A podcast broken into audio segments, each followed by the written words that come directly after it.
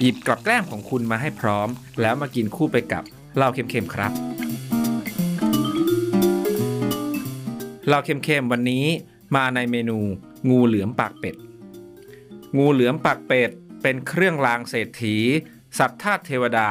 สัตว์กายสิทธิ์ผู้ให้โชคให้ลาบ เชื่อว่าใครมีไว้บูชาแล้วจะโชคดี ทรัพย์สินเงินทองมั่งคั่ง ลักษณะเป็นงูขนาดเล็ก ตัวสีดำ ยาวประมาณ 10 เซนติเมตร ปากแบนยาว คล้ายปากเป็ด มีเรื่องเล่ากันว่า งูเหลือมปากเป็ด เป็นเทวดา แปลงกายมาเพื่อให้ลาบสักการะ แก่ผู้มีบุญที่ตกยาก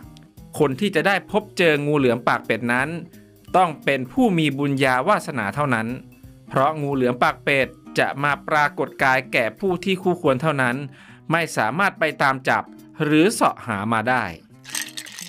โบราณบอกว่าหากได้พบเห็นงูเหลือมปากเป็ด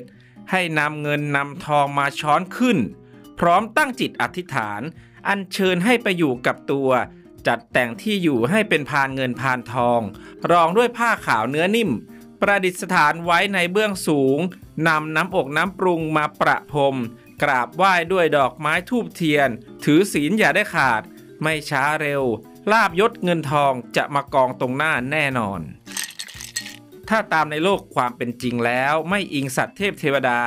ในหลักอนุกรมวิธานไม่มีงูที่ชื่อว่างูเหลือมปากเป็ด จะมีก็แต่งูหลามปากเป็ด หรือบลัดไพทอน ซึ่งเป็นงูไม่มีพิษ มีลำตัวสั้น อ้วน กลม มีขนาดยาวเมตรครึ่ง ซึ่งก็ไม่ได้มีความใกล้เคียงกับเครื่องรางที่เราพูดถึงกัน หากพินิษพิเคราะห์จากขนาดรูปร่างหน้าตาของเครื่องรางที่ถูกนำมาเช่าบูชากันแล้วนั้น พบว่างูเหลือมปากเป็ดสัตว์กายสิทธิ์แท้จริงแล้ว อาจไม่ได้เป็นอะไรไปมากกว่า งูดิน งูดินเป็นงูขนาดเล็ก ตัวสีดำตรงตามตำราที่โบราณบอกไว้ งูดิน มักถูกจำสลับสับสนกับไส้เดือน และเขียดงูอยู่เป็นประจำ ให้สังเกตว่ามันมีเกล็ดหรือเปล่า ถ้ามีเกล็ด แน่นอนเลยว่าเป็นงูดิน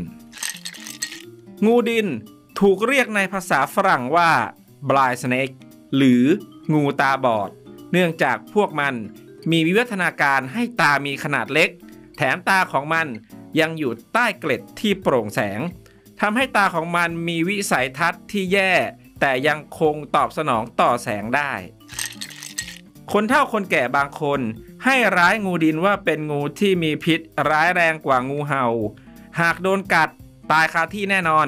ทั้งที่ความเป็นจริงแล้วพวกมัน ไม่มีพิษ และปากของมันมีขนาดเล็กมากๆ ที่แม้แต่จะอ้าปากกัดคนยังไม่ได้เลยด้วยซ้ำงูดินอยู่ตามพื้นดิน ใต้ดิน ตามชื่อของมัน โดยเฉพาะบริเวณใต้ขอนไม้ผุกระถางต้นไม้ หรือกองใบไม้ พวกมันมีเกล็ดบนตัวและเกล็ดใต้ท้องที่มีลักษณะเหมือนกัน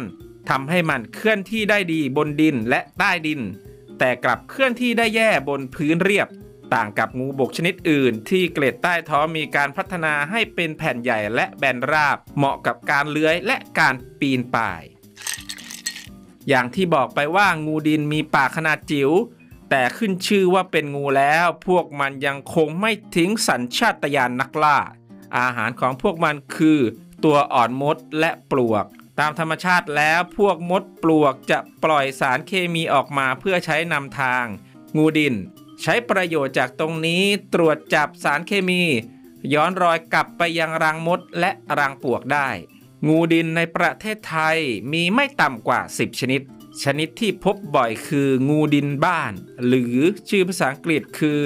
Brahmini blind snake เป็นชนิดที่มีการกระจายตัวไปทั่วโลกหลายพื้นที่ พวกมันเดินทางไปพร้อมกับสิ่งของต้นไม้ วัสดุปลูก สิ่งหนึ่งของมันที่พอจะมีความคล้ายคลึงกับการเป็นสัตว์เทพกายสิทธิ์ได้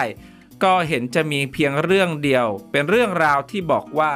กว่า 200 ปีที่มีการนิยามชื่อวิทยาศาสตร์ให้กับมัน ยังไม่มีใครเคยพบเคยเจอเพศผู้ของงูดินชนิดนี้เลย นักวิจัยทำการศึกษาต่อไปจึงได้พบว่างูดินชนิดนี้ สามารถวางไข่ได้แม้ไม่มีตัวผู้ การขยายพันธุ์แบบนี้เราเรียกว่า parthenogenesis มาจากภาษากรีกคำว่า parthenos แปลว่าพรหมจรรย์ และ genesis แปลว่าเกิด หรือการเกิดแบบเป็นพรหมจรรย์ การเกิดแบบนี้ทำให้ลูกที่เกิดมานั้น เป็นเพศเมียทั้งหมดและมีความเหมือนกับตัวแม่ของมัน